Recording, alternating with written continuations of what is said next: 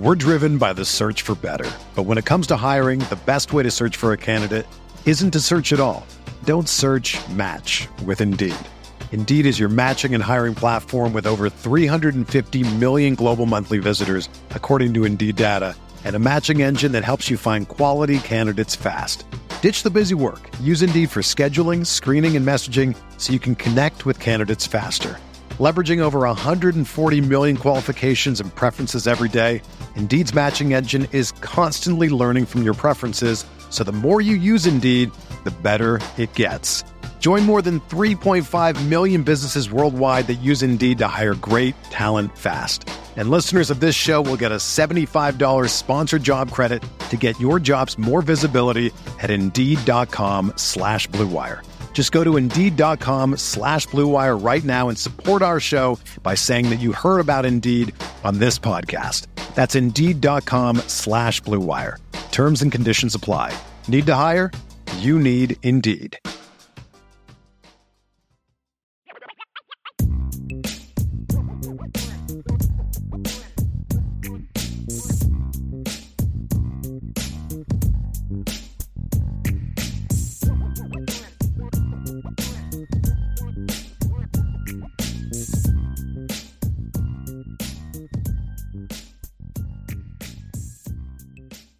Let's into some, dive into some position battles. The one question we get asked more than anything else is, is there a quarterback battle at, going on at Notre Dame? And the answer is yes, there is. And we're going to talk briefly about it. But it's a little different, I think, than in past years. It's not the same as years where it's like, okay, who's going to start? Wimbush or Book? Kaiser or Zaire? Those type of things. I don't think it's that. I think it's more of a, you know the guy you have is the leader. You know the guy who you think is going to be the guy, but he still has more to prove. And the other guy, not, the first guy we're talking about is obviously Tyler Buchner. Sure. The other guy that's in the conversation is Drew Pine. And I think Drew has also done enough to say he deserves to go into fall camp with a chance to battle mm-hmm. here. And I think those two things are a reality. Now, that's why I say it's a little different in the past, Ryan, but I, but I do think Tyler Buchner doesn't have the experience, and, and because of this missed spring, there's a lot of factors to me that say I would not be comfortable with Notre Dame just naming him the starter right now. I think he still has to show me something in fall camp. I expect him to be the guy, but I'm not quite ready to kind of go there yet and say he should be anointed the starting quarterback before fall camp starts. Right. Now, I agree completely. I, I think it's sort of like a recruiting battle to a degree, right? It's it's Tyler Buchner has distanced himself, but it still hasn't closed, right? Like you still haven't made that final plunge. And I think that that's what you're seeing with a Tyler Buchner right now. I think it's pretty clear who the favorite is. I think there's a, a pretty substantial kind of gap that has been formed now between him and Drew Pine. It's just a question of, can Tyler now take it to the next step where it's not even a competition anymore, where it's not even really a race? Because we've talked a lot about it, Brian. I, I do think that Tyler Buchner as the quarterback gives the offense a lot more upside, obviously, right? But, I mean, hats off to Drew Pine because he's had spurts of good football over, you know, last year specifically where he comes into this conversation as he can contend for this starting job. But I think he is – the gap is clear that he's behind Tyler Buchner. So now it's going to come down to, can he – reverse some of that momentum against Tyler Buchner? Because, I mean, let's be honest about it. Tyler Buchner was good, good to very good in the spring. Drew Pine was not. He did not have a great spring. So when you're evaluating those two players, you are expecting, because, I mean, the game is full of adversity, especially for quarterbacks. So I'm looking at Drew Pine and I'm saying there's some adversity to you right now. Can you take advantage? Can you get back into this race? Or if we know, if Tyler Buchner is what we think that he is, can he be that guy? Easily, right? Can he just establish that little bit of separation with him? And I think that when you look at that, I think he has a huge opportunity to do so. So I, I think that's, I think that that's what I'm expecting. And I would love people in the chat that could just kind of put your expectations for the quarterback battle. But I think if anything, it's a little bit of a letdown if Tyler Buchner does not take that onus, right? And if he is the guy that we think that he can be, he has to be able to take that next step. And if he doesn't, that's a big red flag. Yeah. It's it's like what we talked about yesterday, right? When there's a position battle, I want the guy to win because he is clearly the better football player, right? Like, I don't want it to be in a situation where you won because the other comp- competitor wasn't that good, right? Mm-hmm. Like, that is the worst case scenario. I don't want Tyler Buchner to just win because Drew Pine. And that's true for all these battles. I mean, that's one hundred percent the thing that you have to understand is that's the big question mark that's going to permeate through all this. And by the way, I love it. Intel never stops, man. So I'll have something on uh, the message board here in, in the next Uh-oh. five minutes. But you did a great job of like, of okay, Ryan responded to adversity. I had to bow out to take a call. So uh, very well done, Ryan, on that one. But I, I would I would be a good quarterback as well. I can handle yes, adversity. Yes, good, good audible. I think that that right there, though, is going to be the key for all these battles, right? Somebody's going to be here because here's what we're talking about today. We're talking about O-line. We're going to, I mean, quarterback. We're going to talk about the fifth offensive lineman. We're going to talk about who kind of is that number four receiver, potentially number three, depending on who it is. We're going to talk about the number two tight end spot, the starting big end, starting Mike, starting corner, and starting safety. And the reality is, is someone's going to have all those, someone's going to win, win all those roles, meaning someone's going to play in all those roles. The key is, and this is going to determine how good Notre Dame is to all these, is does somebody win the job because they, let, let me rephrase, does somebody win the job or does somebody earn the job? Because there's always a winner and a loser in position battles, right? Somebody's going to start. I don't care how bad the two guys played, somebody's going to start. Earning it's different. Earning it is I went out there and with my performance earned that starting job, and it's not really doesn't really matter what other people did. And that's the big key is earn it, don't win it.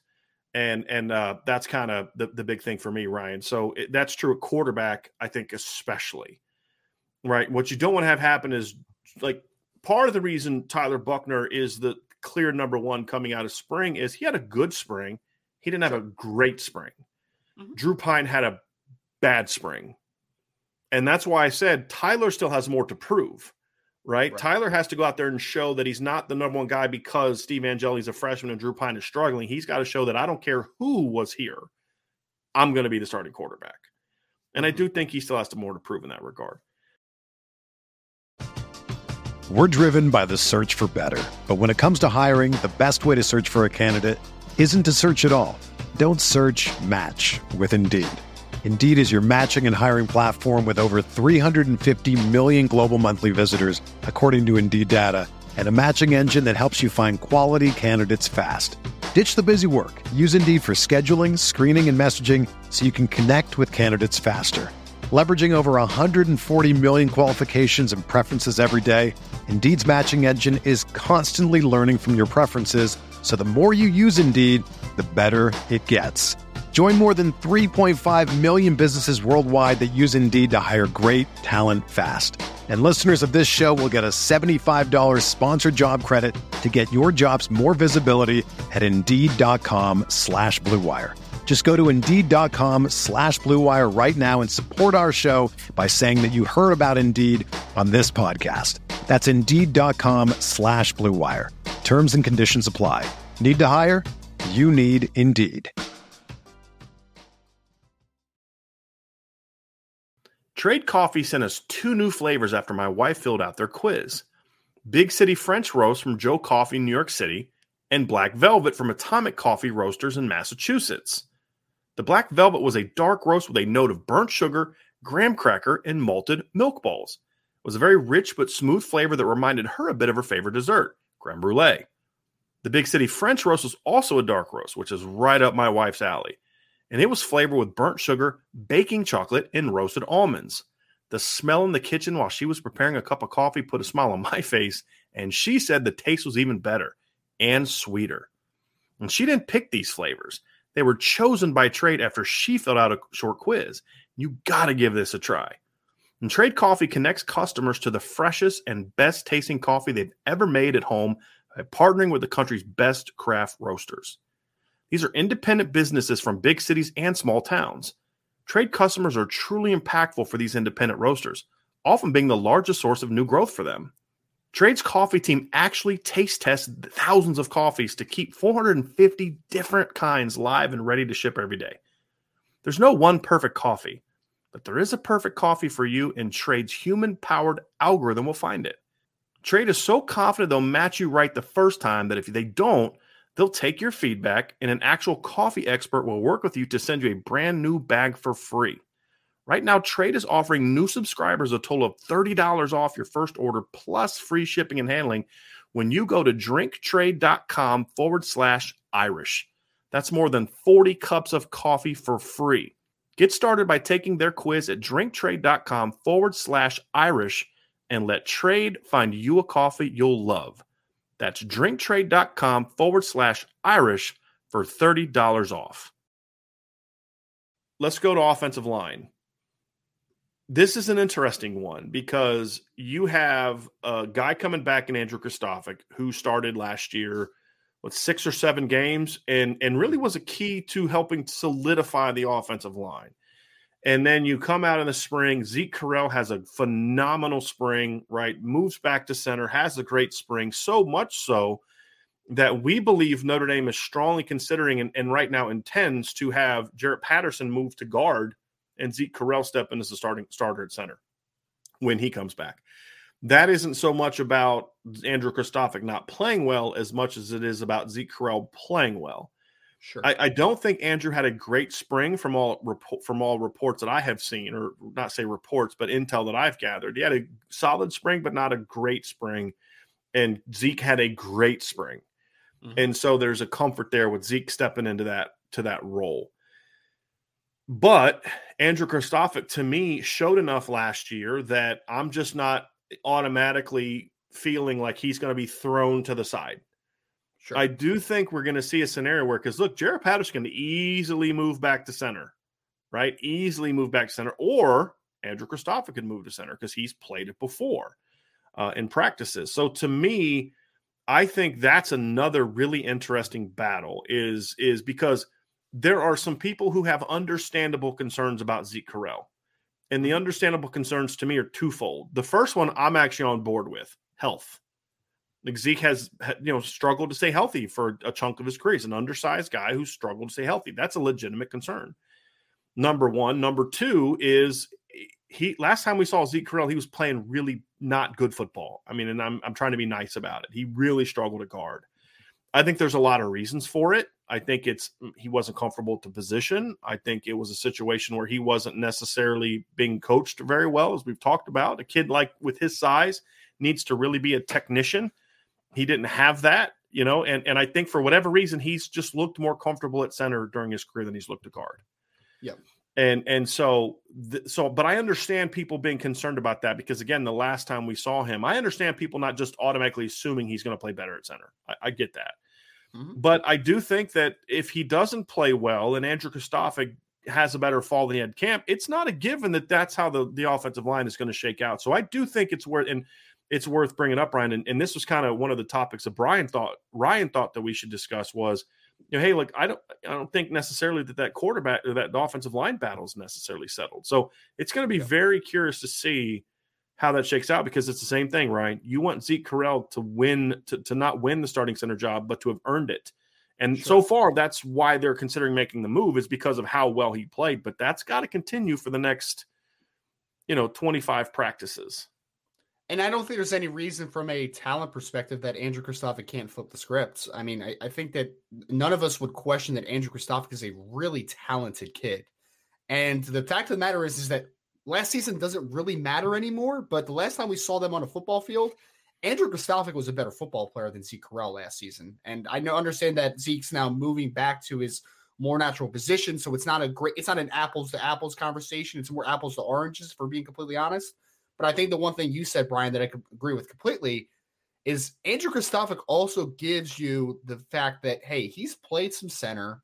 He's played at guard. He can fight for two spots de facto, right? Because if he mm-hmm. fights for the guard spot and he's better than Zeke Correll, you slide Jarrett Patterson back, and then he's back into the left guard position that he was last year. But if you also, if he's practicing at center, kind of cross-train a little bit, and he's the best center on the roster, then maybe he just slides in for Correll. And I, right. I I wouldn't say that I that's necessarily what I expect. I think I do expect at the end of the day for it to be Zeke Correll at center and then Jarrett right. Patterson at left guard. But the point of the matter is, is that Andrew Kristofic deserves an opportunity to win that job. He does, yeah. in my opinion. Yeah. I, I know the momentum is not in his favor right now, but he was a calming right. force to that offensive line last year. Yeah. Was he great? No, but he was much he was better than what they what they was, threw out there at the beginning yeah. of the year. It was very steady.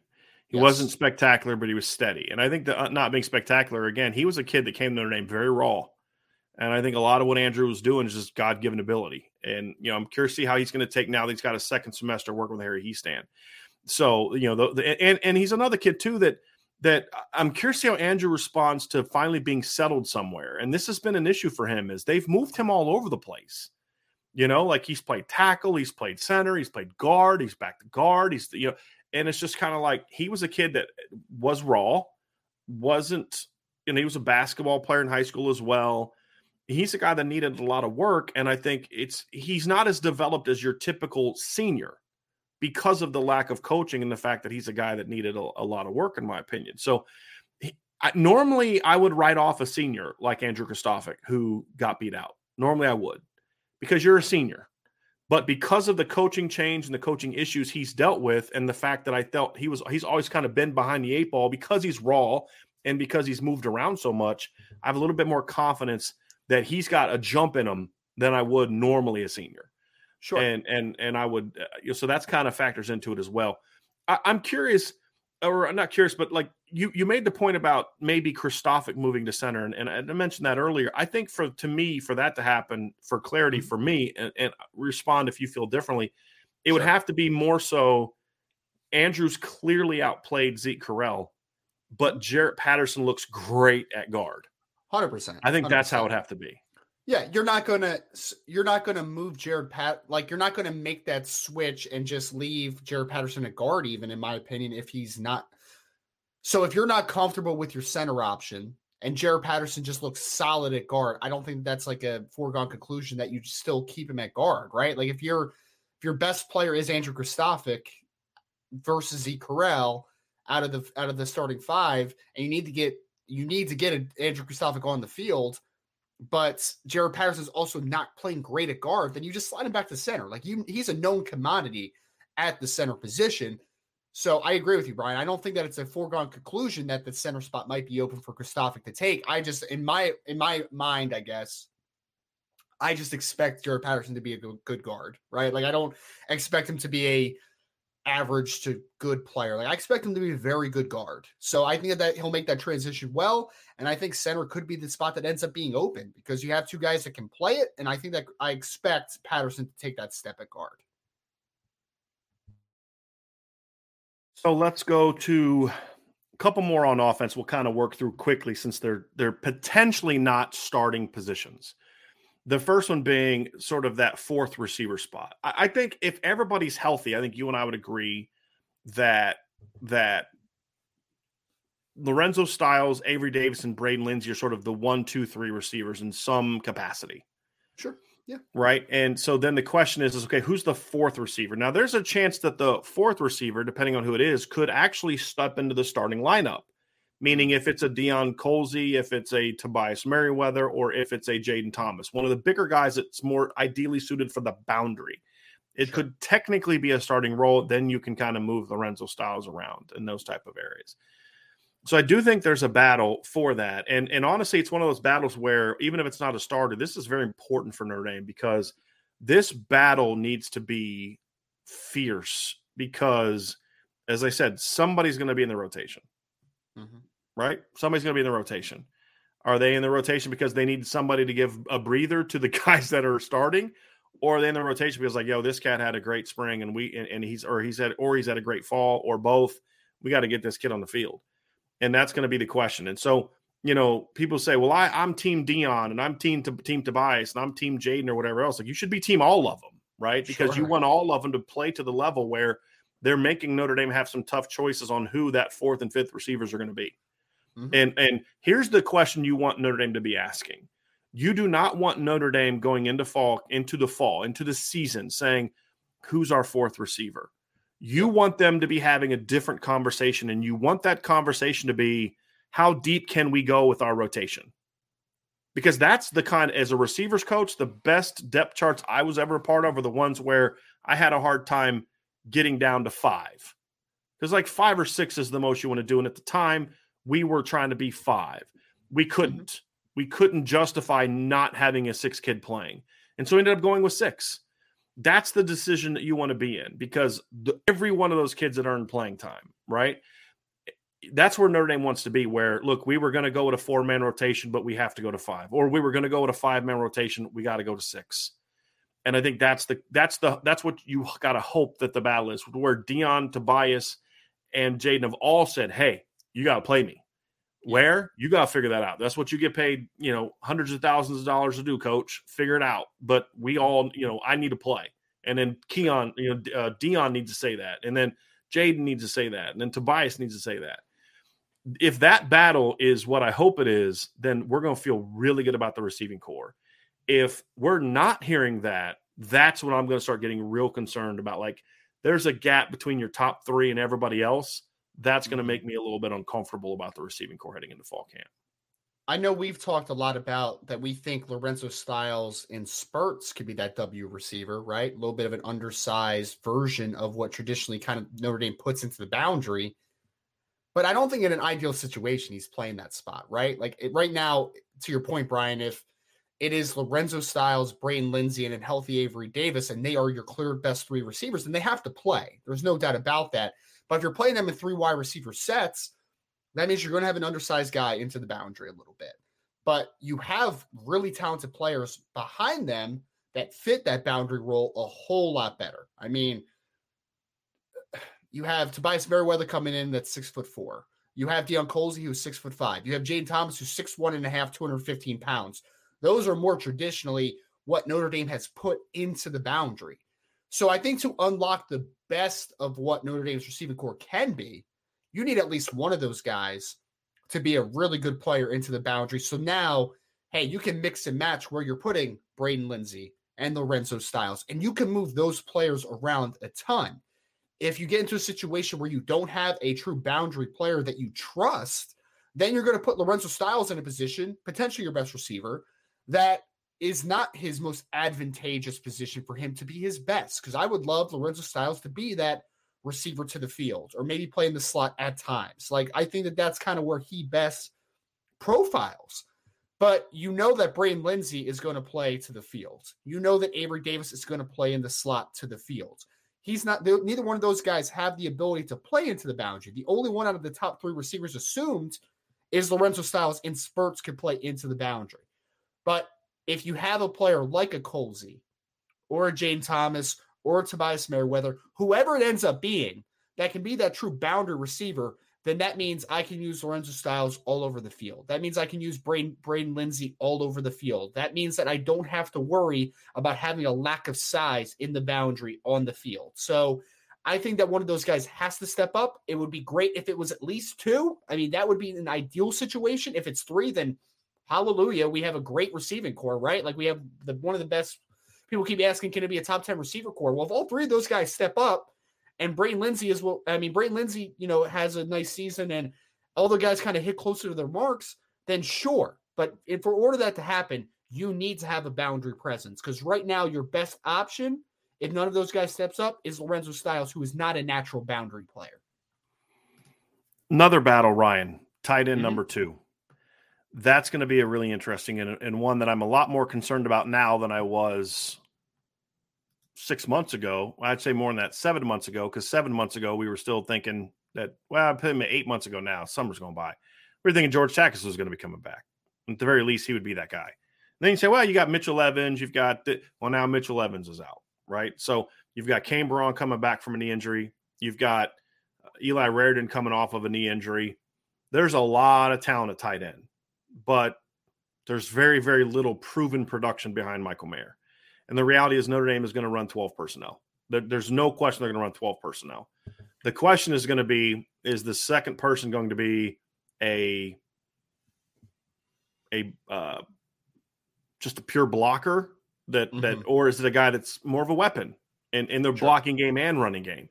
So I think that's a battle that I'm very curious to see. And, and again, it's another one where my hope is, is that it's not just a second tight end, but a second tight end that does this, a second tight end that does this, and they, you know, a little bit of a deeper rotation. So that's another really interesting battle that I'm going to see, that I'm going to curious to see how it wages here as we get to fall camp. You know, the most exciting part about it for me is I hope that there are those options behind Michael Mayer where you're saying this guy has more upside as a blocker, this guy has more upside as a, you know, detached type of player, more like a Kane Barong type of guy. And I hope that Tommy Rees has the option to pick how his offense wants to be run, right? Because I know in a perfect world, you're going to use both those guys, right? Like there's going to be mm-hmm. certain situations where you need a better blocker as your second tight end. You need a better receiver as your second tight end. But I would love to see just the outlook of a Tommy Rees offense where he can kind of pick which guy he wants more, right. right? Like which guy plays more snaps? Does he want to have the more dynamic element in the passing game? Does he want to have more of the blocker? Does he give Eli Raridan a legitimate shot? Because, I mean, one thing me and Brian were talking about yesterday was that uh, that picture that Jared Parker put out yesterday, man, of some of those tight ends. I was like, yeah. oh, oh. yeah. Those guys are Ryan's really like, good, who's man? The dude with the Toon Squad shirt on? Because it didn't look like a freshman. No. But, yeah, that was Eli Raridan. And Holden, yeah. everybody talks about Eli Raridan. Did you see the picture of Holden Stace? He's a big kid. Somebody man. told me, like, yeah, he's a little undersized. I'm not sure we're ready to play. I'm like, if that's undersized, man, I, I would – that's an that's is, an impressive-looking undersized dude right is, there. Is six four and some change, two hundred forty-something pounds, yeah. maybe two fifty undersized? Yeah. I, I don't I don't get that Yeah, one. he's an impressive-looking kid. It's a talented sure room. And, and, and I felt bad for Kane Barong in that picture because those photos can be very misleading. From yep. a size standpoint, height standpoint, because, you know, like the way it is, the closer you are to the camera, the bigger you're going to look, right? And it's sure. going to be more distorted than it is in person. Well, Kane's like the furthest person, like right in the middle of the of the oval, you know? And so Kane looks like this little tiny guy. And I'm like, I stood next to Kane Barong like a month and a half ago, and he doesn't look that small. You know what I mean? Like, he's a good-sized kid, but it's an impressive tight end room. But, look, the reality is, I'm not worried about the talent of the tight end room. And this is where people have to understand talent, however, doesn't equal production, right? Execution equals production. Now, the sure. talent behind that level of execution is going to determine your ultimate success. But I've heard people say, I'm not worried about tight end. Well, you should be because somebody has to prove themselves. And until someone sure. proves themselves, it's something we should be concerned about. It's like people say, I'm not worried at all about Tyler Buchner. Well, that's the opposite extreme to he's going to suck, right? That because of uh, bad three throws against Virginia Tech or something like that, right? Like they're both, to me, improper reactions. The proper reaction is this kid's super talented, but he has to now go show that that talent can turn into production on Saturdays. Same thing with Kane Barong. Same thing with with uh, Eli Raridan. Same thing with Holden Stace. Same thing with Kevin Bauman. The whole group had there's talent there. But can that talent turn into production and uh, impactful production, whether it's his blockers, whether it's his pass catchers or both? And I think that's where the question mark is. And it's the same thing at receiver. I have no doubt about the talent, no doubt about the talent. I have questions about the, about the depth, but if all the guys play to their potential, this is going to be a good receiving core. It is. Sure. Yep. But that's the question. Will they play to their potential? And that's the, that's the, why it's important for me to be hearing the right things during fall camp about the battle of tight end and, and wide receiver. And I'll also say this about tight end too, Brian. I know we're looking just specifically for the twenty twenty-two season for making this the best team. It also would be kind of nice though for the future circumstance and understand who the next tight end is, right? Because I think mm-hmm. that there's, I mean, I wouldn't be shocked if Kane Barong takes the opportunity to be the second tight end and he just kind of transitions into the guy after Michael Mayer. I wouldn't be shocked if it's Eli Raridan. I wouldn't be shocked mm-hmm. if it's Holden Stays. I think there's a bunch of guys. There's not a guy in that group that would shock me if he won the number two tight end job. one hundred percent. one hundred percent. I mean, it's just, it's such a talented group. I mean, and that, I mean, going into the season, you thought it was probably going to be Mitchell Evans. And it, it, I mean, that just, I think it really is kind of a, it's kind of more just a compliment to the depth that they've able to accumulate at tight ends. It's not proven right now because you're talking about a bunch of freshmen and sophomores, but man, there is some big time ability in this tight end room outside, even outside of Michael Mayer. That's offense, Ryan. Let's talk defense. Defensively, we're like offensively, like quarterback's a big battle and the offensive line, but the others are like, you know, depth and all. Defensively, there's actually some starting battles that are going to wage. Now, I think in most of these, you're going to see whoever's involved in the battle play. Mm-hmm. But I do think who wins these jobs kind of matters. And, and as we said before with offense, why? Why they win the job. And mm-hmm. we're going to kind of work front to back. So it's not order of importance. We're just going to work front to back because they're all important. I think the first one was Big End. And I think this is a big one too, because I'm I'm pretty confident based on what I've heard that Riley Mills is going to win that job. I'm going to be honest. You, you know, I'm I'm I'm on the Riley Mills train, right, Ryan? You know, you know mm-hmm. my stance of what I think about Riley Mills and the kind of player he can be. However, I do hope it's a little harder for him this this fall than maybe some people think. And and what I mean by that is, I would like to see uh, whether it be Tyson Ford or Alexander Ehrensberger, who's a guy that could be there, Nana Osafo-Mensah, somebody like that play so well that all of a sudden Riley's like, okay, okay, my dude is bringing it today, and now I got to bring it, right? right? And I and I always want to see that, because if Riley Mills gets close to playing to what his potential could be for this season, Notre Dame's defensive line is going to be really filthy. Like, really good. Because here's something about Riley that I don't think a lot of people uh, appreciate yet, because we just haven't seen him in that role again. But I would really encourage you to go back and watch the Virginia game. Yeah. And the reason I say that is, is because, remember, that's the game where Myron Tagovailoa got sick before the game, and they just bumped Riley out to Big End, and he responded with two sacks. Now, Virginia doesn't have a great offensive line. We we, we sure. know that. Sure. But Riley looked what, much more comfortable out there than he did inside. And the one thing I did like about Riley last year, his his production was pretty good. I mean, if you look at it, he had three sacks as a sophomore. That's more than what Jerry Tillery had his first two seasons. It's what Jason more than what Jason Adamuola had his first two seasons. So he, his production was pretty decent, but he looked more comfortable playing in space than he did inside, and that surprised me a little bit because yeah. of how big he is. Right, like, because you remember he was an end in high school. He was like a three four end that would occasionally play inside, but then also would, would play and rush off the edge. He looked really comfortable. He's very long and he's huge. I mean, he's a legitimate two eighty-five plus. It, it, but he, but here's the thing: he is a much better athlete than people think. But even more importantly, he's a more natural pass rusher than the last couple big ends that they've had. I would argue the last three big ends that they've had since they transitioned to this defense, Khalid Kareem, Adi Ogundiji, and and Myron Tagovailoa. I would rank them as pass rushers. Adi number one, Khalid number two, just as pass rushers, because uh, mm-hmm. Khalid was the best player of the group, and and I don't know if it was close. Khalid was a very underrated player for Notre Dame, and also because he was a money player for Notre Dame. Like, we've talked about that. And then I would put Myron number three as a big end. Now, they were all good football players. Mm-hmm. I think Riley has the highest ceiling as a pass rusher, than mo- the best natural feel as a pass rusher than all of them. So I I, I don't expect this to necessarily be a, a a battle if Riley's who we think he's going to be. But he I but then my response to that is, Ryan, I'm putting him, however, in the same category I'm putting in Tyler Buchner. Yes, he's talented, but I got to see it. He's got to show it to me now that he's the guy. He didn't start off the spring great, finished mm-hmm. strong. Now he's got to show me that he can carry that into fall camp, not kind of take a step back, then get good again. He's got to carry that into fall camp. I'm hearing great things about the work he's put in the summer. Uh, he just recently won one of the Workout Warrior Awards for Did Notre Dame. See that picture? He's a, he's a monster. Uh, so oh, I'm man. hearing good things about him, but he's got to now take that into the fall. Uh, and and But my hope is, even if he does, I'm hoping that he gets pushed, because if he gets pushed and Alexander Ehrensberger's kind of saying, hey, man, Riley, love you, man. Don't take today off, because if you do, you're going to let me gain on you.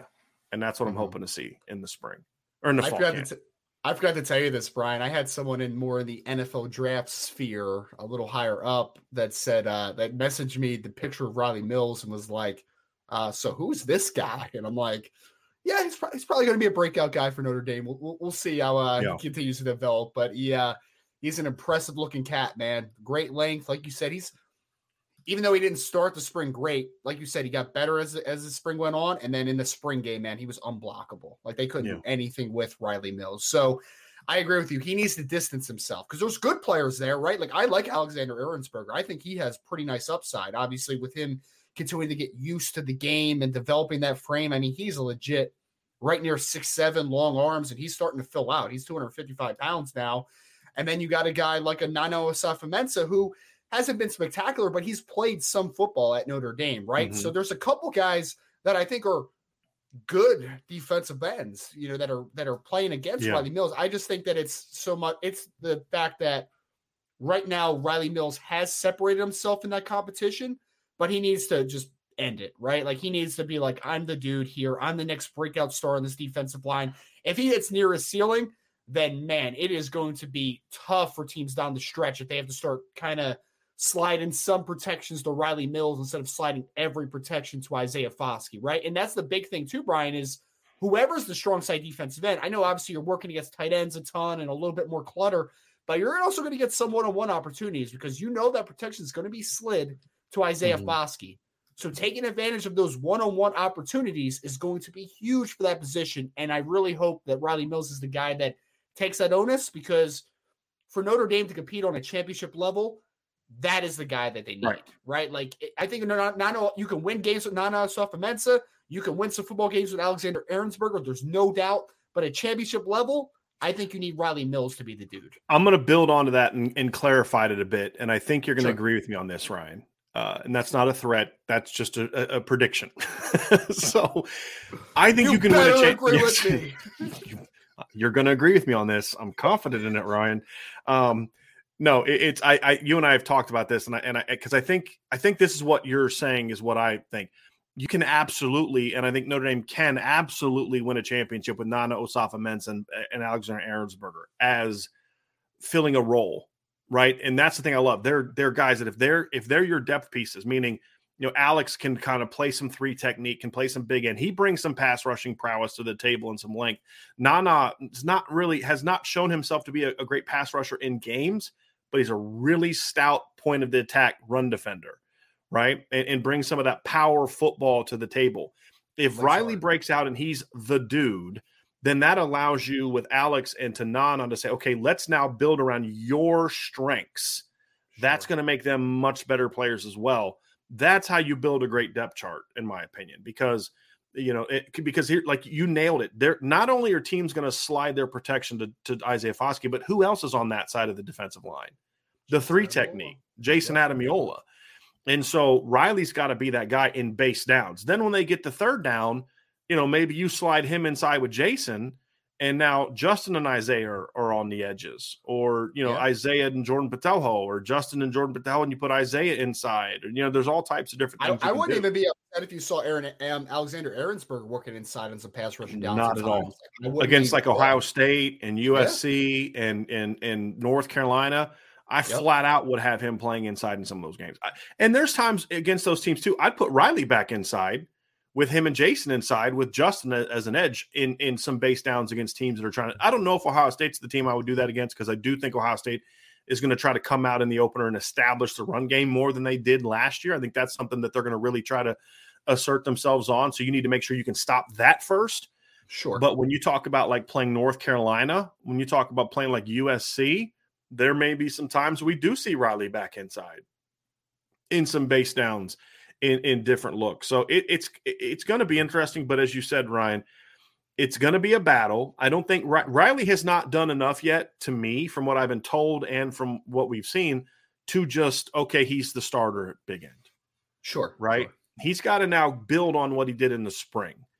We think he's going to win that job, but I do think there is a position battle that will rage, and the hope is that it's over quickly. If it's yep. – because, look, here's the thing. From what I've been told about Nana – he's been putting in work over the last year. From what I've been told about Alexander Ehrensberger, he's a worker. Effort's never been a problem. So if Riley seizes hold of the job, it's because he's playing well. It's not because the other guys aren't working. Sure. And so that's why I kind of hope it's over quickly, but he's going to have to prove it. And that's why we're, we are talking about that today. Because like, if you listen to what we're talking about, it sounds like, well, it doesn't sound like much of a battle, guys. Right. But in, and you're correct. But again, it's kind of like quarterback. He's got to prove it. He's got to prove it. And you, the hope is, is like we said, that he's not starting because he's just the most talented guy, but because yep. he's earned it by beating out those other guys and proving himself to be the better guy. And then the other part of the battle is, okay, you won, you won, earned the job, but are you, did you earn the job in a sixty forty snap split? Did you earn the job in a fifty fifty snap split, a sixty-five thirty-five snap split? Because the more of that you've earned, the better you have played. And I think that's the other right. part of, of this equation.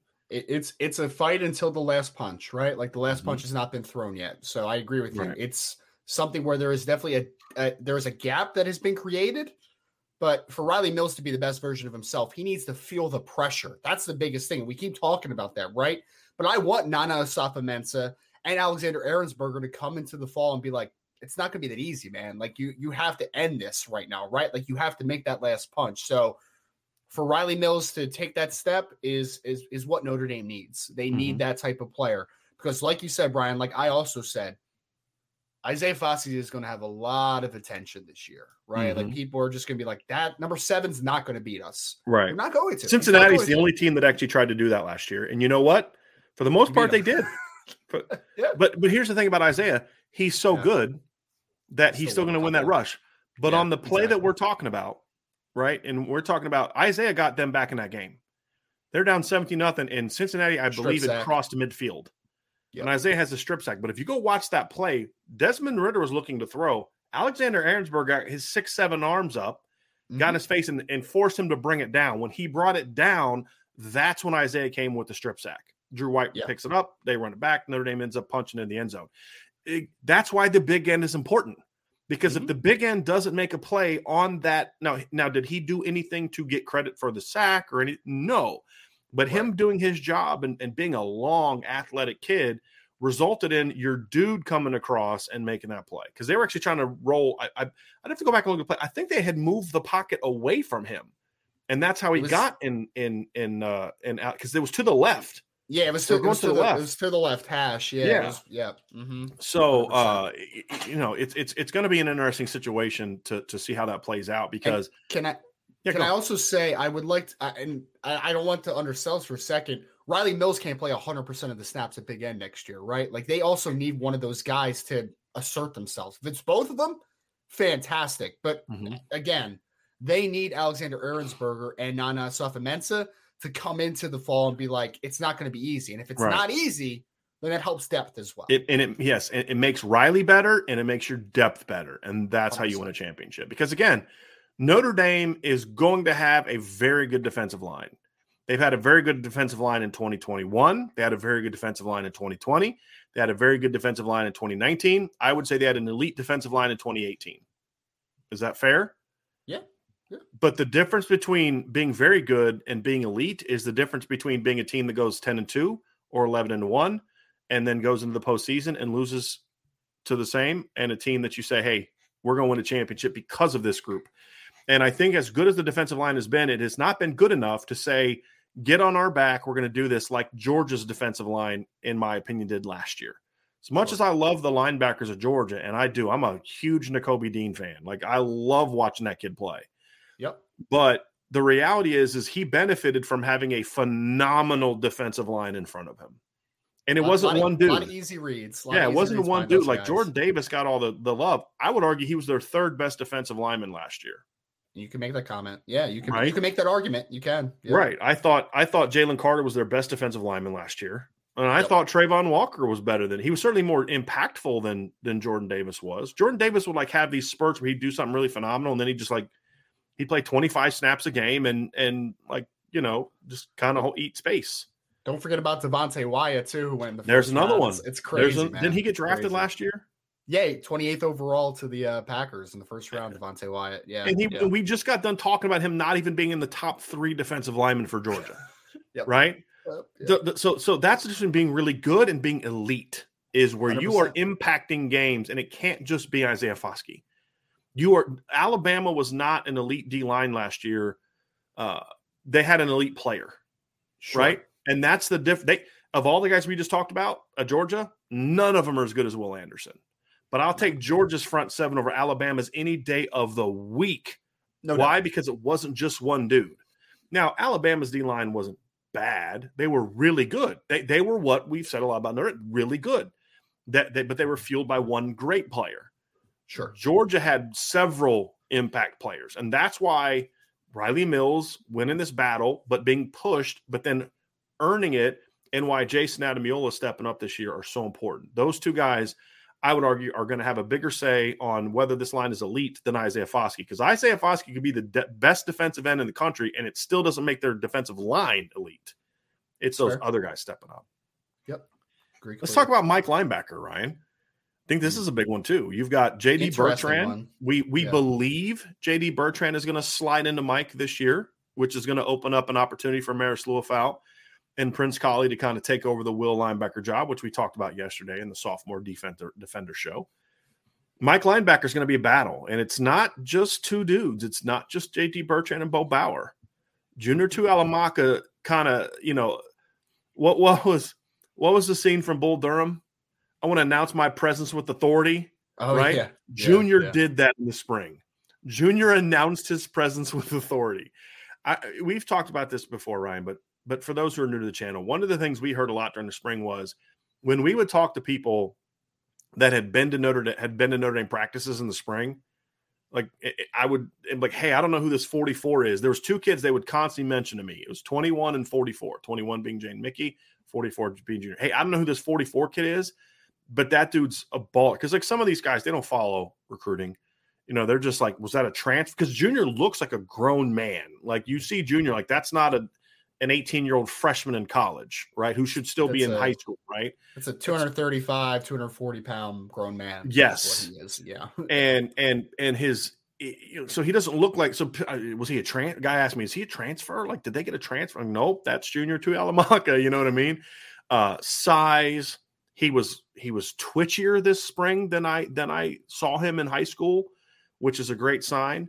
Um, you know, he's a guy that to me is got a chance to step in and say, hey, you guys are good players, but you're going to have to battle with me.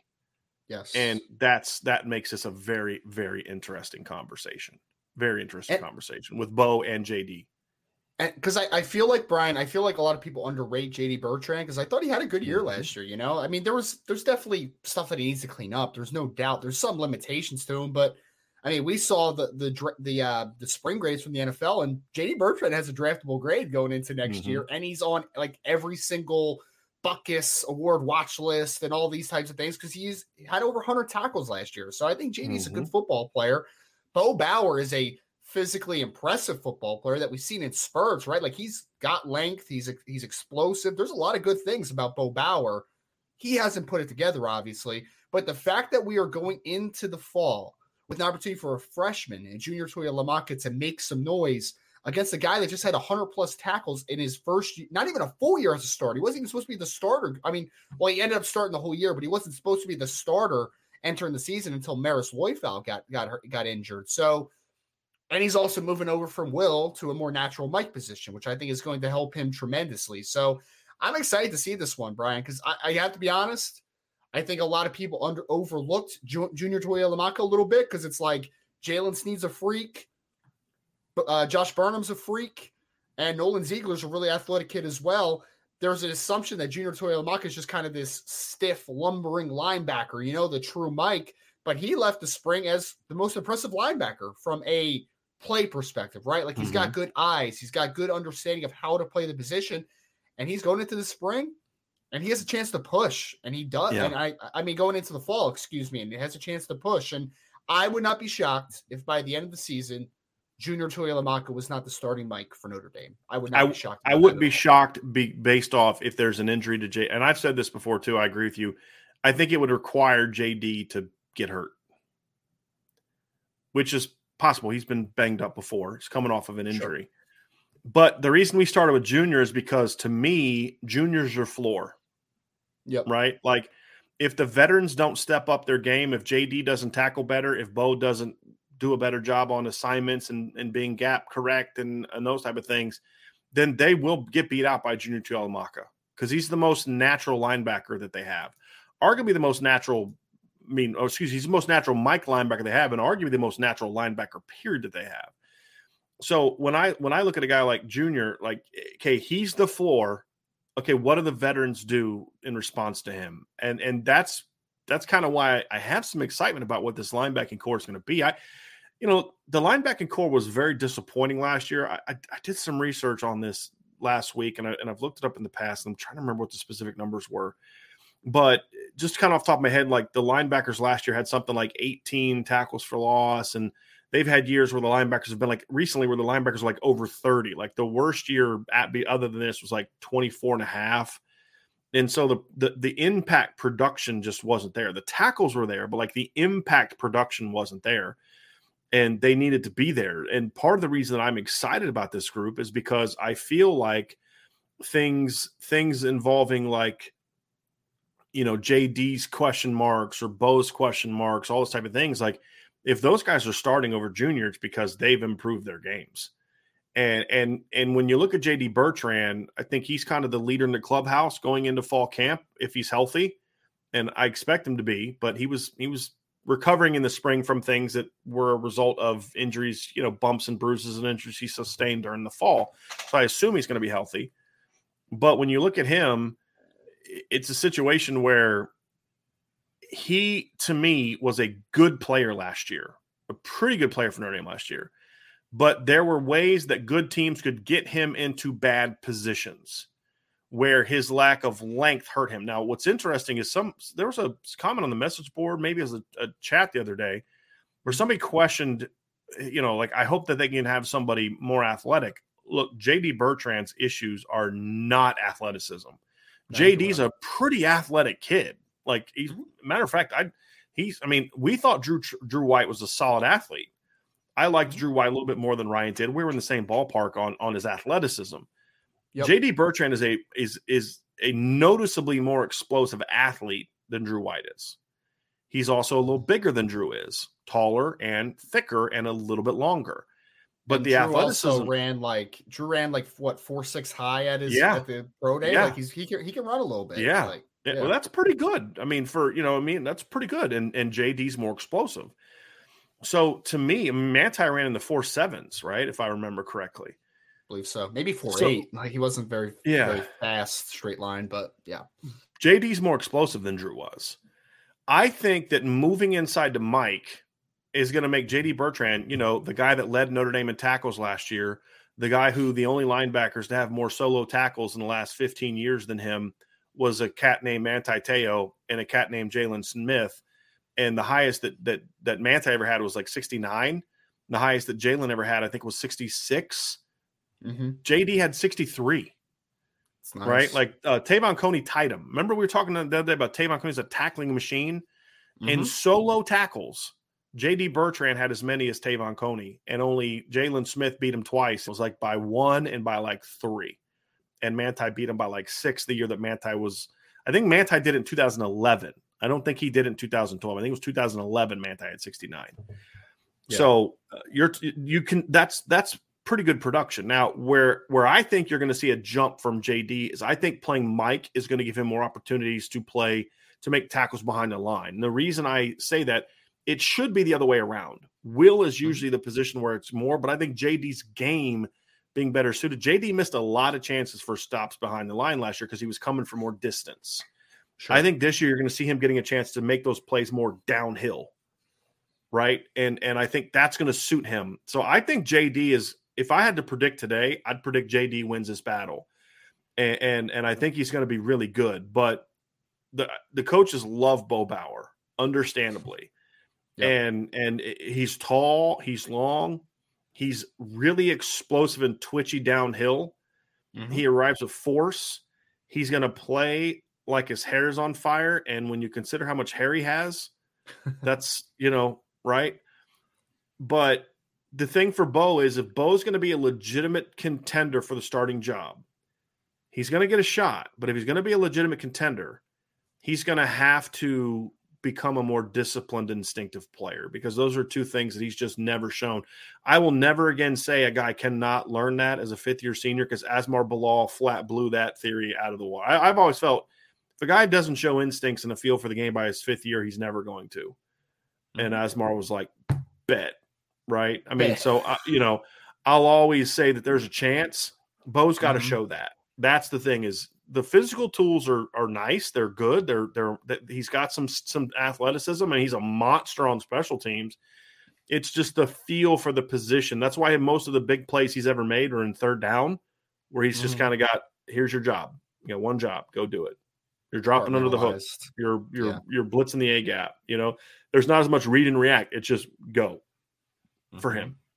Yeah, and I, I think Brian, for me, it's I'm interested to see Bo Bauer, but I also think that when because I mean J D. Bertrand's the incumbent, obviously, right? Like he's playing a different position, but he was a starting linebacker for Notre Dame last year, and I if I'm J D, I'm looking and I'm saying, you know, Bo's a really talented player, but I've, I've seen Bo, right? Like he's a known commodity to me.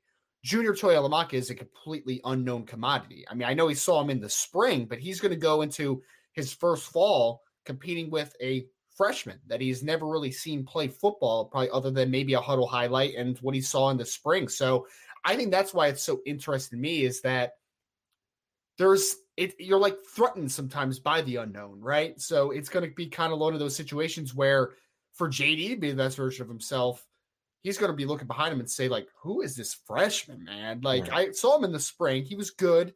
But, like, now he's, like, nipping at my heels, man. And mm-hmm. I'm supposed to be, like, the guy, right? Like, I'm on all these watch lists, and I've already mm-hmm. been graded by the N F L and, like, all this type of stuff. Like, I'm I'm a good football player. Yeah. But then you have a freshman coming in, which is another hat tip to the staff. Like, what a, a phenomenal freshman class they put together. I know everyone knows that. That's not breaking news. But the mm-hmm. fact that the one guy that I think mo- a lot of Notre Dame fans were least excited about is turning heads, like mm-hmm. absolutely just putting himself on the map, right?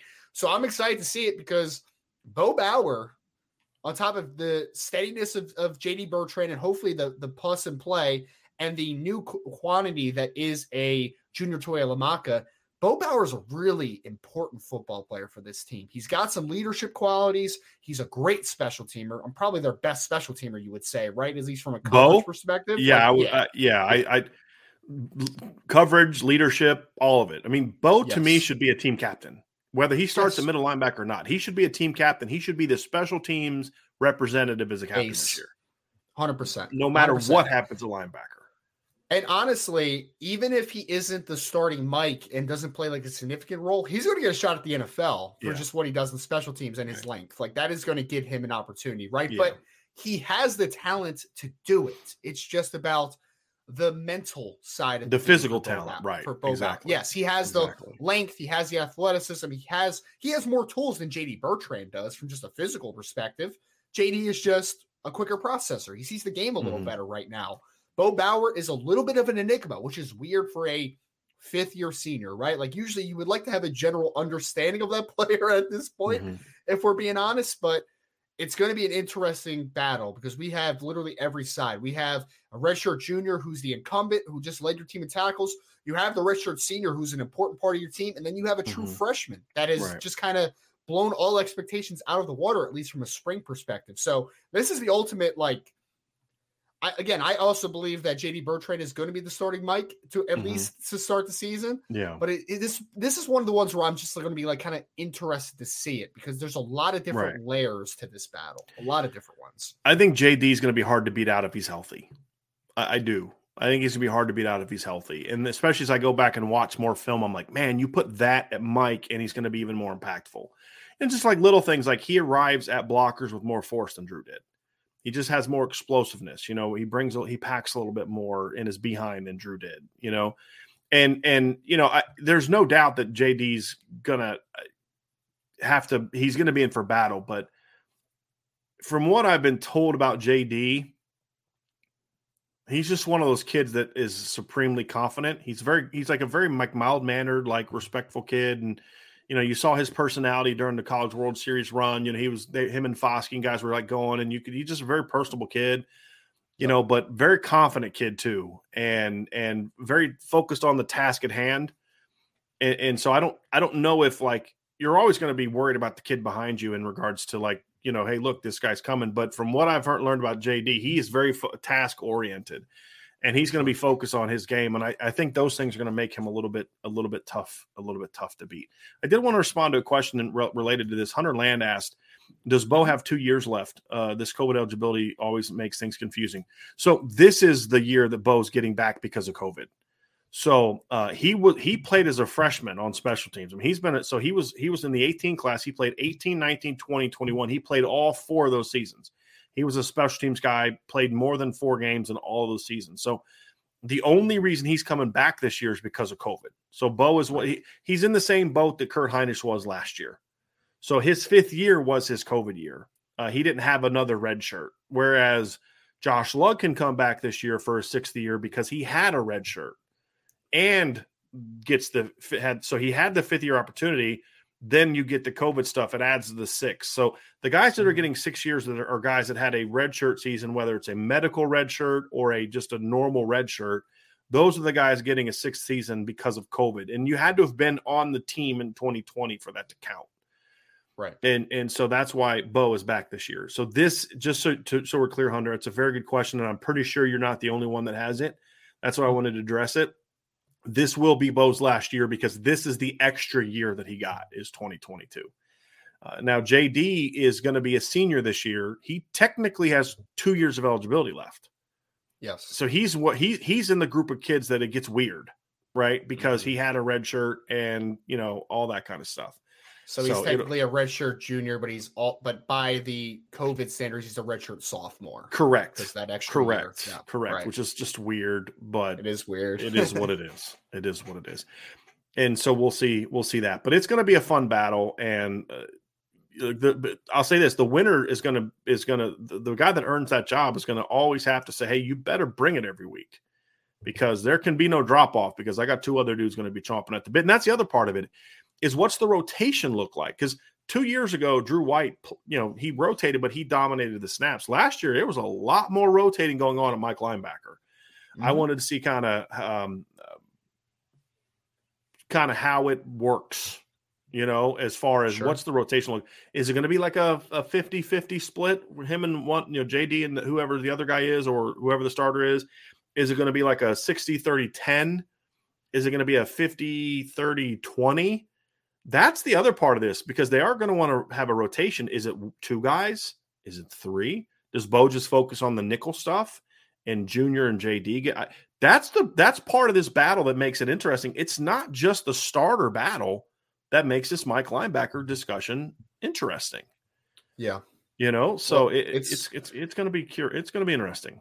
That, that's all. That's always the fun part of defense because like defense just relies so much on sub package now. It's like there's so many different roles. It's not just you're the starting Mike and you're playing one hundred percent of the snaps. No, I mean you can departmentalize that position. You can work in the sub package as far as like if you're in a nickel or dime look. There's so many different things that you could do defensively now. Where even if you're not the starter in sub, you could be the starter in nickel, right? Like you'd be the starter in di- as a dime mm-hmm. backer. It's right. So many different opportunities now, which I, I love the defensive side of the ball for that reason. Mm-hmm. I, I think we're going to see more and more of that. Mm-hmm. I think it's also, and, and Marcus Freeman made a comment about this a year ago. Mm-hmm. He said in this era of transfer, and it's it's more so transfer related than it is N I L related. But in this era where kids can just transfer whenever, you, you're going to need to do things to keep kids happy. I mean, you may not want, you may not like that, but you need to do that. And I think that's partly why it's smart to bring in a guy like Al Golden, because in the N F L, Ryan, like you're paying these guys to be on the team. You're going to find ways to use them. And, and football in the N F L has become so situationally oriented. And a lot of teams, especially if you're good at drafting and signing, you know, free agents, you're building your depth to where you're not just playing eleven dudes, especially now in these seventeen game league seasons. So you're seeing more and more sub packages. I should I said situational yep. packages. I meant to say sub packages. Teams are yep. doing way more sub packages now where, you know, and, and that doesn't just mean you take out your third linebacker and put in a nickel. Sometimes that means you put in two different linebackers. It can mean different things for different people. So I think there's roles for those guys. And it, it's the, the era of, okay, you won the job, you're the starter at most positions. I think needs to be over. It needs to be over at running back. It needs to be over at receiver. It needs to be over at tight end. It needs to be over on every defensive line. Every player is on defense. There's there's three positions on defense I don't want as much rotating. And I'll be honest, Mike is one because that's your quarterback of the defense. The other one is corner. I, I, I don't love rotating a corner because I feel like there's a lot that goes into as a corner of learning what the dude across from you is doing. I got to learn sure. his tricks. I got to learn, okay, when he does this, I know that. And that only comes from, you can see it on film to a degree, but you got to experience it. So I think yeah. that's the other one. Then on offense, obviously offensive line for the most part and quarterback. But at most positions you're seeing where and, and so so all three of these guys could play. You know, Junior could be your short yardage Mike and a rotation guy. Bo could be your nickel guy, you know, and J D's your starter. I mean, so it's going to be interesting to see how that pans out, but you want it to be because guys earned those jobs. You know, and then does Prince Collie factor into this conversation at all? That's he the could. other part. So, yeah. which we discussed yesterday, which we're not going to dive into again today. So that is going to be, in my opinion, the most fun fall camp battle to watch. Don't is disagree. The Mike linebacker. Whether you're a world-class athlete or a podcaster like me, we all understand the importance of mental and physical well-being and proper recovery for top-notch performance. That's why I'm excited that Unified Healing is sponsoring this podcast. Unified Healing is a new and super innovative global network of wellness centers powered by Energy Enhancement System, or E E System. If you haven't heard of the E E System, you'll want to listen up. This technology promotes wellness, deep relaxation, purification, and rejuvenation. At hundreds of locations across the globe, access to a center is easy and affordable. Interested in experiencing the E E System technology for yourself? Go to unifiedhealing.com slash bluewire to learn more and find a center near you. That's unifyd healing dot com slash bluewire. No material or testimonials on the Unified Healing website are intended to be viewed as medical advice or a substitute for professional medical advice, diagnosis, or treatment. Always seek the advice of your physician or other qualified healthcare provider with any questions you may have regarding a medical condition or treatment and before undertaking a new healthcare regimen, including E E System. When you need mealtime inspiration, it's worth shopping Kroger, where you'll find over thirty thousand mouth-watering choices that excite your inner foodie. And no matter what tasty choice you make, you'll enjoy our everyday low prices, plus extra ways to save, like digital coupons worth over six hundred dollars each week. You can also save up to one dollar off per gallon at the pump with fuel points. More savings and more inspiring flavors make shopping Kroger worth it every time. Kroger, fresh for everyone. Fuel restrictions apply. I don't want to spend a lot of time on cornerback, Ryan. That is a position battle to keep an eye on. And the sure. reason why is because we talked a lot about it yesterday in yesterday's mm-hmm. show, because the sophomore class was yesterday's show, and, and the sophomore class were the primary contenders. There's one player that I do want to discuss.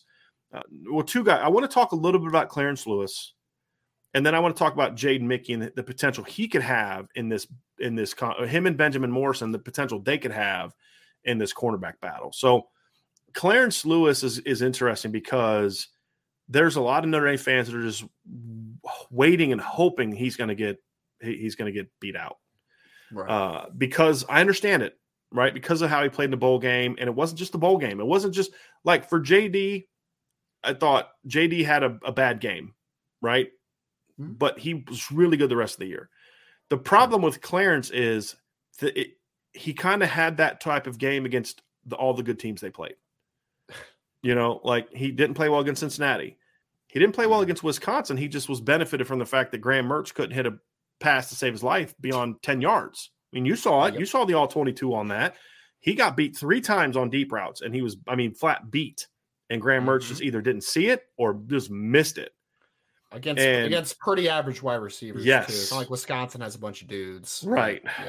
right. So, but then there's other times you watch Clarence play and you're like, that guy's not bad. That guy's pretty decent. So I don't know what it was with him last year. I think part of it was moving him around. I think moving him from field to boundary. He's a young guy. He was a sophomore last year.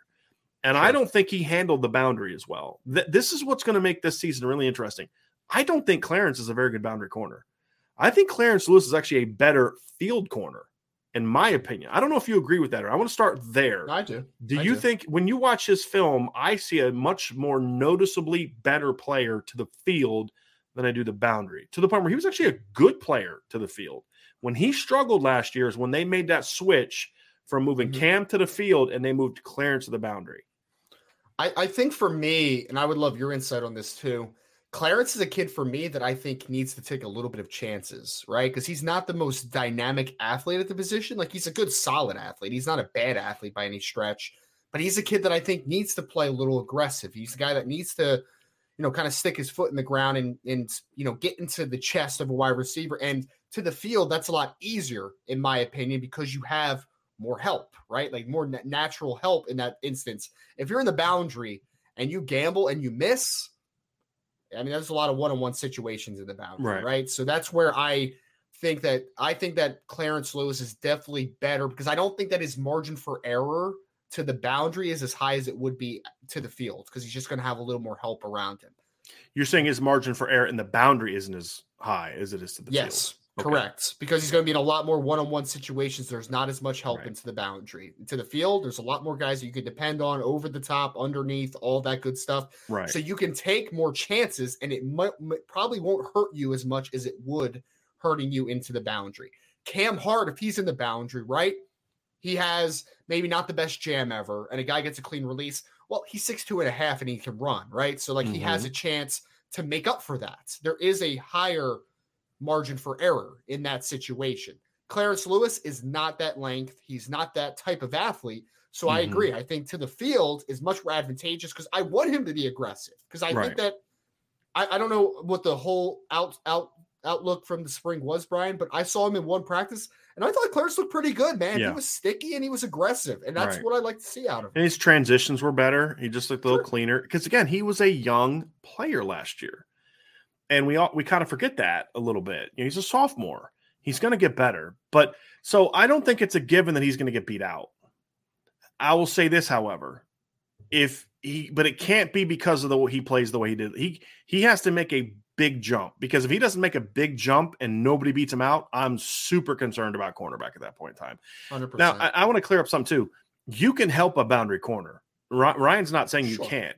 The problem sure. is, as we've explained in the past, you don't want to, because if you have to put more numbers to the shorter side of the field, that means you have even fewer numbers to the wider side, which means more guys have to cover more space, or fewer guys, excuse me, have to cover more space. So you can help a guy to the boundary, but the whole point of putting your best guy in the boundary so you don't have to help him. So he can, because his his help is the boundary. It's the sideline. If you have to start, man, we got to really start working on buzzing our will up underneath stuff, because, you know, because we got to play our corner off, and so we need our, our will to be more involved in buzzing the flats or buzzing under a hook curl, because we can't put our corner in man, or we have to do more where our safety's playing over the top more, or protecting against yeah. the post more. You've now taken play, weapons play away from your high. Right. right. You've now taken weapons away from your, your run defense, and you've taken weapons away from your other pass defense, because you have a boundary corner that can't cover one-on-one. That's not a place you want to be. And so I, I still haven't, I'm, I'll hope maybe I'll get the explanation sometime soon, but I never got explained to why they made that switch. I, I so I, I'm very curious about that. Like, look, I think Cam Hart can do both at a high level. I, I do agree, but I, I would like to have seen, I, I would like to see Cam go back to the boundary, to be honest with you. And I, I don't know if that's in the, pa- the the plans or not, but if not, then they need somebody like Ryan Barnes to then push Clarence to the, at that position. So uh, it, it's going to be interesting unless Clarence can make a big jump. But again, I don't, the problem is I just don't know if Clarence has the long speed to play the boundary. And he doesn't have like the length that a Ryan Barnes has, where if he does, you know, get beat by half a step, which is the difference between a four five and a four four, he's got that, he's six three, he's got super long arms, you know, those type of things. Clarence is like five eleven and a half, right? That That's it. Meaning if he's a step off, he's beat. Sure. Right? That's that's the difference. Uh, so I'm very curious how that's going to go this spring. And that's that's something I'm looking for, is it's not just – does Clarence get pushed? I don't care if Clarence gets beat out or not. I don't. My questions are more of where's he going to play, and is he starting because he earned it, or starting because the younger guys have not stepped up? That's the question sure. for me, not is he going to start. I'm not one of those rooting for Clarence not to play. I don't care who starts. I just want the guy that starts to play well. Yep. But if if it's because the, you know, Barnes just isn't pushing him, or Riley's not pushing him, or Tucker's not pushing him, or the freshmen aren't ready, I'm going to be real concerned about a couple games this year. There's no well, doubt about if, it.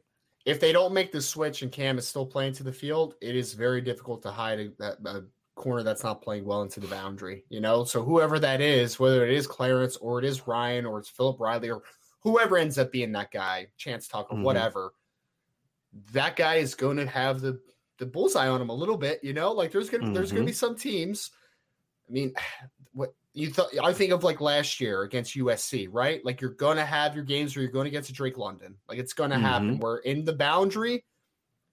it, for me, it was like, it's not even the fact that Clarence is like not the most physically gifted player of all time, Brian. It's also the fact of like, you remember that double move that Drake London hit last year where it's just like, mm-hmm. Clarence, why are you biting on right. that, sir? Like that doesn't, you've been giving sense. him that hitch all game. Right. Keep, because like so much of Drake's production last year was just, we're letting you have that. Sure. Like we're letting you have that because we know eventually we're going to make a stop. And we know once the field gets, because here's what Notre Dame strategy. What you don't want to let U S C do is rip off the fifty-yard play. Because you knew once the field gets condensed in the red zone, you got them, right? Because now they don't have as much room. Now you can bring everything up. You're not as worried about them running by you. And now you can take away that stuff, which is why they held them to sixteen points, despite the fact Drake London had, what, like fifteen catches for over two hundred yards. A lot yeah. of it was just kind of gimme numbers. You know, he didn't he didn't have the dominance you'd expect the guy to have that had those numbers, right? Mm-hmm. Except for that one play. And that was just like, why? Like like why? you said, why are you doing that? Like there's no sure. need for that. But again, it's a sophomore. He's yeah, going to have to make right. the mental and technical jumps this season, big fun, fundamental and like mental and technical jumps that you'd expect a sophomore to make going into his junior year. There, there's no doubt about it. And I expect it because there's some really talented players behind him, right? Mm-hmm. So I, I think that unless Ryan Barnes and the, and the rest of the sophomore class does not come to play, and the Jaden Mickeys of the world and Benjamin Morrison when he gets here, in the, mm-hmm. when he well he is here when he starts mm-hmm. playing in the fall, unless those guys are just all don't take a step, which I, I find it hard to believe that there's what's that five other players that just don't take a jump, right? Like someone's mm-hmm. going to take a jump out of that group. So as long as there's a couple guys that do take a nice jump, Clarence Lewis is going to have to play better because there's right. a lot of talent behind him. There's right. no doubt about it. And that's the key. If he wins the starting job and those guys step up, then they're going to be okay. They're going to be okay. They're going to be pretty good at corner. It, it, so the, the two guys that I'm very curious to see this fall, because we've seen freshmen have great springs, and then the more things get put on their plate, they fade in the fall. We've seen that. Does that happen to Jaden Mickey or not? I, I, I don't think it will. Just mm-hmm. just the way he is. But he also was like, when we saw the play that Brayden Lindsey smoked him by like fifteen yards with just a simple little, just a jab, you know, he's got yeah. a work to do as well. Benjamin Morrison's a very talented player. I mean, you you know how high I am on him. Uh, he's, uh, you know, like I said, he's the highest graded corner that Notre Dame has signed, in my opinion, in the last ten years. Wow. And, you know, the last guy that I graded out as high as him was T. Shepard, who I thought was really good coming to high school. He just had other issues, right? But he was a very talented player. Yep. It, but but he, I also will admit that Benjamin is raw, and there's a higher gap between his floor and ceiling than there is for Jaden Mickey, right? Mm-hmm. So, but how how quickly can those two push at this spot is really going to be very telling for me, because I'm actually not concerned about it. As long as Tariq Bracey is the guy we saw the second half of last year, I'm not worried about the nickel. I'm really not. Sure. I think Tariq's really sure. good there. The, I'm more concerned about the field corner spot, or, you know, the the second corner spot. Do the sure. Can the freshmen and or the sophomores provide enough push to where if Clarence starts, you were all sitting there saying, don't worry, buddy, he's going to be all right. Right? Right. That's going to be the key for me is, is the young guys. I would like your input on this one, Brian. I really liked a lot of what I saw from Jaden Mickey in the spring. I mean, he mm-hmm. has that swagger. He competes. It is awesome, man. He's got that energetic look. If Cam Hart's to the field, though, and the competition is now about who is going to play a lot into the boundary, and that's kind of where Jaden is getting pegged a little bit, he worries me into the boundary right. just a little bit because he's, he's undersized. And he's going to yeah. gamble a little That's bit. That's another right? like point. He's aggressive. Yeah. He's aggressive. To the field, be aggressive, right. sir. one hundred percent. Again, you have a little more help to the field than you're going to have to the boundary. There's no doubt. But if he is a guy that is legitimately up for the boundary slot, spot side, I'm just like, man, he's there's going to be some points where like he just tries to jump something, then you hit a double move, and that's just that's all she wrote, right? Or he gets a little too aggressive at the line of scrimmage. He misses, doesn't move his feet adequately, get everything aligned. And that guy just runs a fade right by him. Like, there's going to be those moments. That being mm-hmm. said, I want Jaden Mickey to push the guys because he right. has that temperament where he's not only going to be, he's not only going to play well and, you know, have his great reps. He's going to let you know about it. And that is the easiest way to start to push some buttons of some older guys, right? You're going to see Clarence Lewis like, oh, Jaden just had an interception and whatever. And then he's going to come to the sideline like, yep, I'm the guy, man. I'm the guy. Like, that's me. Mm-hmm. That's me right there. And that's what pushes people right there. Because Jaden Mickey is going to get in your face. And I right. absolutely love it. Right. Benjamin Morrison, I believe, is a much more natural boundary player, obviously, right. than Jaden Mickey. Agree. So he's the guy that if yeah. that's the position that's open, I think he can come in and he can compete. I don't know if he, I, I don't know. Again, I wish he didn't come in for the spring. So he's going to be a guy that's just new to the fall as far as on-field conversations. Technical happen. Scheme, adjustments, sure. language, terminology, sure. all that stuff, right? So I think Benjamin Morrison is more a threat to take a lot of, a chunk of the snaps later in the season. Probably not as much early on, but he does have the talent to absolutely play this season, to your to your points, because you have a lot of uncertainty into the boundary right now. If if I knew that Cam Hart was going to move to boundary, I honestly wouldn't be worried about cornerback at all. I wouldn't. I, I really wouldn't, because one of two things would happen. Clarence is at his more natural position. He'll be fine. And I think that's a position where the young guys could have a better chance to play. Sure. Because that's part of the reason that they didn't play Ryan Barnes last year, because he's a boundary guy, and you can't put a young guy that's – this is what I was told about Ryan Barnes last year, why he didn't play. He would look great for four snaps, and then snap five, he'd turn somebody loose. When you're playing a bunch of close competitive games week after week after week, you can't put a freshman on the field that you know is going to get picked on because he's a freshman and he's not Cam Hart, that you're afraid that they're going to go right at him and you're not sure if he's going to, if that's the snap, he's going to turn a guy loose. What I was told in the spring is he cleaned a lot of that stuff up. So that's a positive. And, and so to me, like I would, I wouldn't mind seeing Cam be the, I wouldn't mind seeing Cam play both, to be honest with you, because then you could put Cam to the field on snaps when you want Barnes into the boundary. And then yep. when Barnes or Morrison aren't on the field, you put Cam back to the boundary, and then, you know, Clarence and Jaden are, are working in the field, or Philip Riley or Chance Tucker. I wouldn't yep. mind seeing something like that, you know, or just go left, right. That would be the other thing I would that's, say. That's that's what I was going to ask is if if Notre Dame, if let's say Ryan Barnes is that guy and he kind of yeah. takes over the, you know, the majority of snaps at one starting position, and he is a consistent football player, yeah. maybe not a dynamic football player, but consistent. Would you be willing to go left, right compared to going boundary to field? That yes, was my question. I always, I would, yeah. I would prefer. My personal preference is mm-hmm. I prefer field boundary, and I mean, excuse me, right, left. And I'll be honest, part of the reason is, is as an offensive guy, if I know where one corner is going to be that I know I want to go after, there's, yeah. I can always, you know, I it doesn't matter where the the last snap was. Right. Cause like you're kind of, you got to be almost a couple plays ahead, because if I want to go on after this guy in two plays, I kind of got to make sure that the play I run, you know, gets it to where I want to, I want to go after that guy when he's in the boundary. Well, I better make sure I run a play that makes sure that the boundary's to his side of the field. I think that can be more challenging for an offensive coordinator. Sure. And, and, and so, whereas I know no matter what I run the play before, I know on that snap where I want to go after that guy, he's going to be in the boundary, because mm-hmm. they're a field boundary team, or he's yep. going to be to the field. I, I think that would be the ideal thing for me. Plus, you're talking about two long dudes, really long, that I think are both going to be good tacklers. I think it's another thing is is there. I think Cam Cam will be remembered for the horrible missed tackle he had against Virginia Tech. I think where he sure. kind of got caught between laying a guy out, and he's like, "Wait a minute, I can't lay the guy out because then it's going to be targeting." So then he kind of rolled into the guy and then just pff, whiffed, and the guy runs for like forty yards. But other than that, he was a pretty good tackler, right? Especially like, against screens. Like yeah, he was really good against screens. Really aggressive coming up and, and physical. Yep. So he, he, it's like sometimes you're remembered by the one bad play. You know, like Mike McGlinchey, there's still Notre Dame fans that don't think he was that good in twenty seventeen because he had that one bad sack against Georgia. Mike McGlinchey was yeah. excellent in twenty seventeen. He had one bad play. Came in a big moment.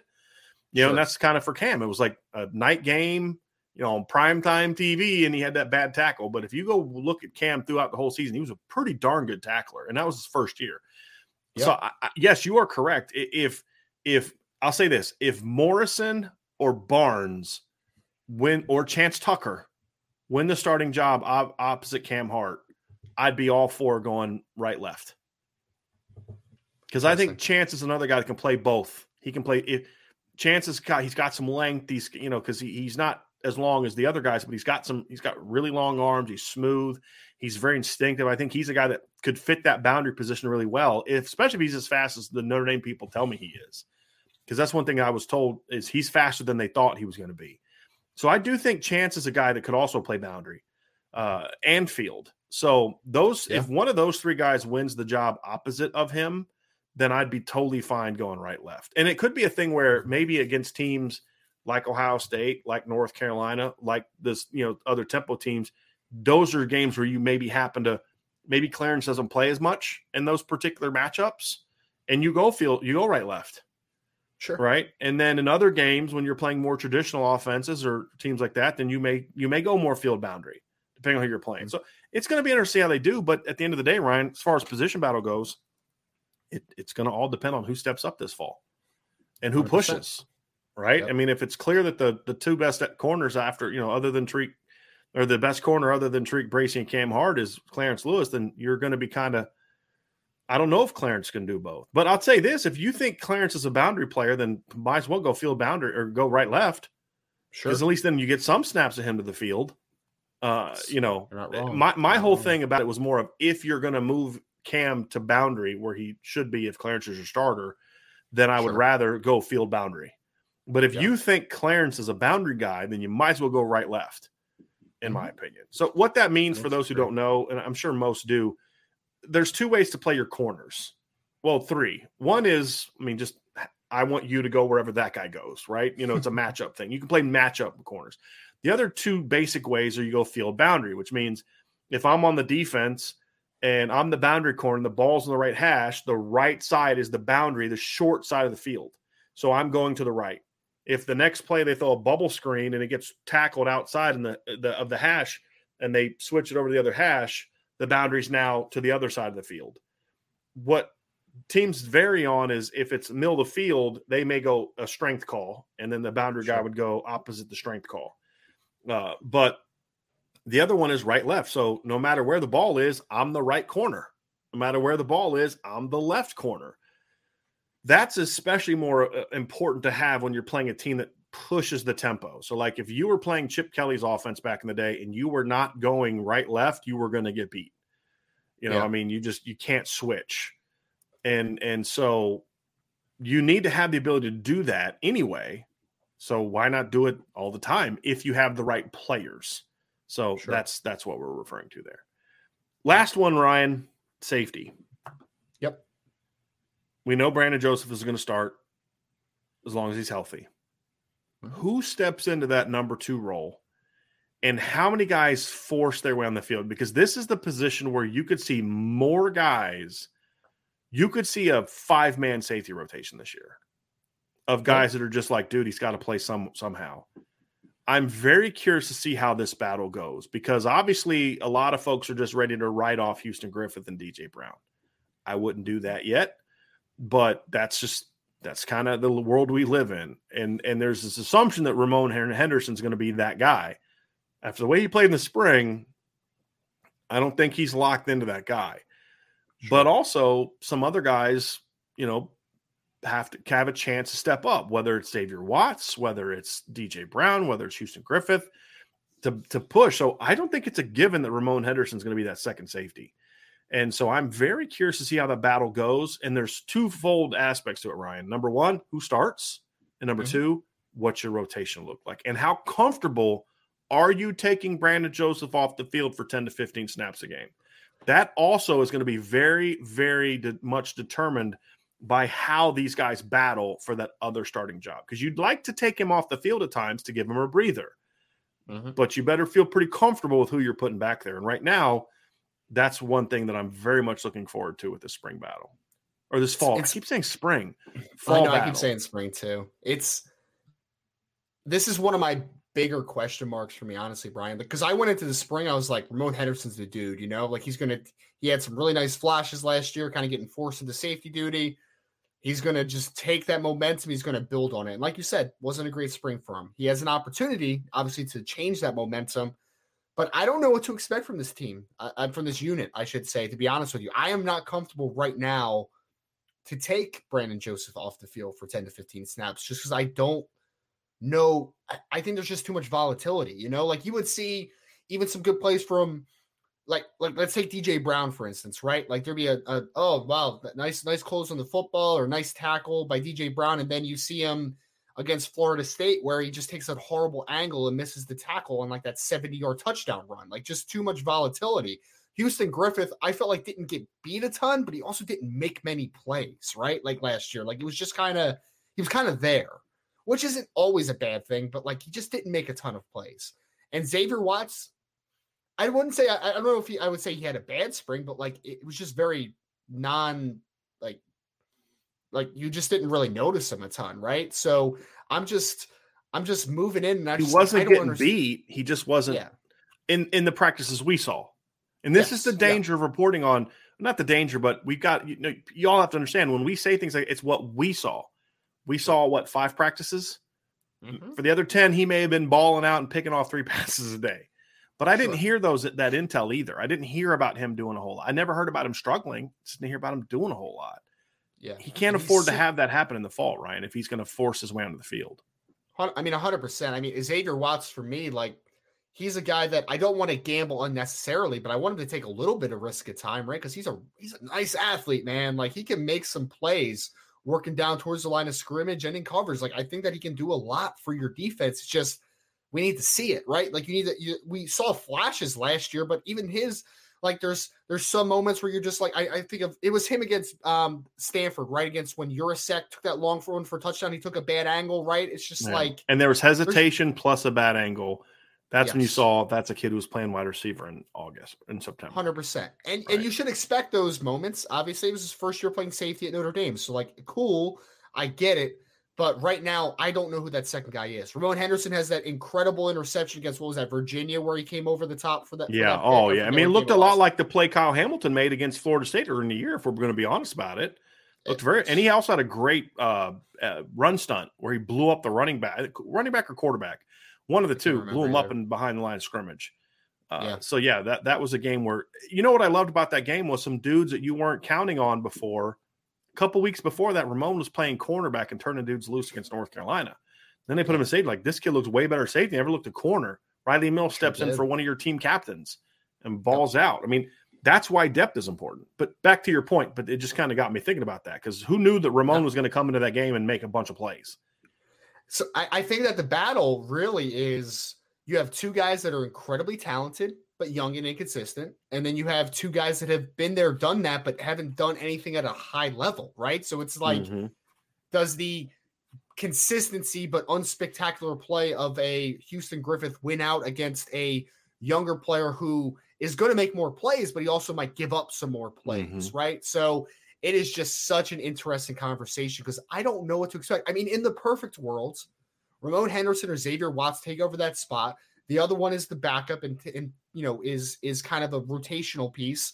And then your two your two seniors there and D J Brown and Houston Griffith are playing, but they're more like insurance, right? Like, mm-hmm. oh, they're great depth at that point, right? Like, that's what you more expect. I'm worried. I don't know worried is the right word. I am look. I am curious to see. If it for me, and I don't know your opinion on this, so I'm just, I'm just going to put it out there. If Houston Griffith and D J Brown are playing the majority of the snaps at the other safety position, that makes me a little worried for what I saw from the younger guys, sure. in my opinion, because I think that we've kind of seen close to the ceilings of Houston Griffith and D J Brown.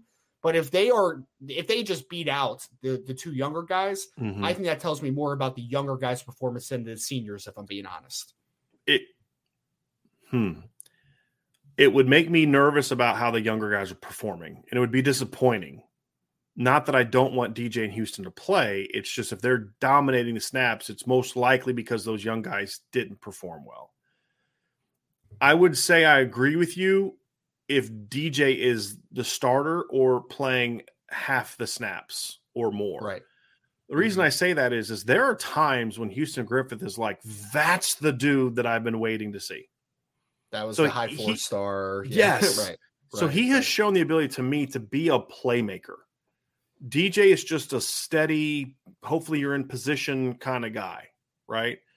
Now, D J had a good spring. I mean, he had mm-hmm. probably the most consistent spring from what I'm, from what we saw and what I'm told uh, of any of the safeties.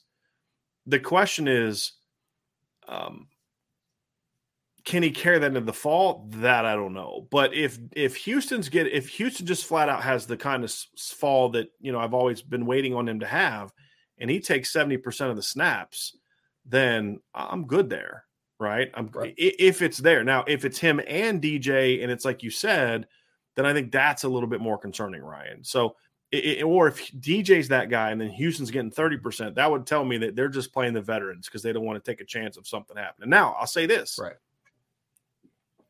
That could also that could be a problem, but it could it, it that would only happen, in my opinion, if the mm-hmm. front seven is just that good that they can't afford to say, "Look, we, we we know that these guys aren't playmakers, but they don't make mistakes." Sure. And with how good our front seven is, we just have to avoid mistakes. I mean, right? I mean, because that's how Georgia was in the secondary last year. Right. I mean, like that's what to, to me allowed Lewis Seen to be so good is they didn't have to force him into the box. Sure. They could just kind of let him sit back and play. Right. And now that's what made Georgia so elite is they didn't have to they didn't have to protect. The point I'm making is they didn't have to protect their front seven with their secondary. They could just sure. let those kids stay back and play. Mm-hmm. Right. And and so uh to me, because I didn't think Georgia had a great secondary. I thought their secondary was a little overrated last year. They had a couple really good players, but I thought it was a little overrated. You could you could beat them in the pass game. And I talked about that during the season. You saw Tennessee do it until the injuries happened. You saw Bama do it in the S E C title game. And you saw Bama do it in the first half until Jamison Williams got hurt too. But sure. the point is, in most games, their front seven was so dominant, they, they, they didn't have to protect it. They could just let the others. So it, I could see that, but that would be unlikely.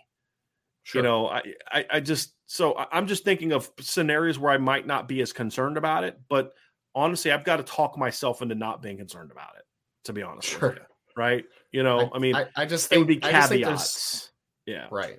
I, I just think there's so much of a higher upside if Ramon Henderson and Xavier Watts take a step. Right. Because they're just they're just a little different of athletes, in my opinion. I think Houston is a talented kid, but he just hasn't put it together. Mm-hmm. So I guess my worry is more that I think that they might give you more of the floor comparison, right? If we're talking about D J and Houston, but do you really want to settle for the floor if you're trying to win for a championship? Right. Like I want to shoot for the ceiling, but also there's going to be volatility. And I, I'm just curious to see if the younger players can show you some of that ceiling without being as volatile. Like that's where I'm a little concerned. Right. So that's going to do it for our position breakdown. We do have a mailbag coming up. But uh, so, and we have some already, some already have at least sixteen questions starred, and I'm not, I'm not caught up to the present moment yet. So keep firing away with your questions. But before we head to the mailbag, I do want you all to do us a favor, hit that like button, hit the subscribe button, hit the notification bell, share this podcast. If you've not signed up for it yet, sign up for our C F B Nation uh, new channel. I had, um, I have one person that's getting ready to sign a contract with us to, to be a host for a, a show. I have uh, had another really great talk with somebody yesterday. Uh, that's more of a, a national college football news kind of guy. Uh, so hopefully we can work something, a deal out with them. Uh, so we're definitely, definitely rocking and rolling, hoping to have at least a couple shows up uh, this season. And then there's some other fun stuff that Vince and I are thinking about doing uh, for that channel as well during the fall. So we'll see how that goes. So do that for us. We would really appreciate it.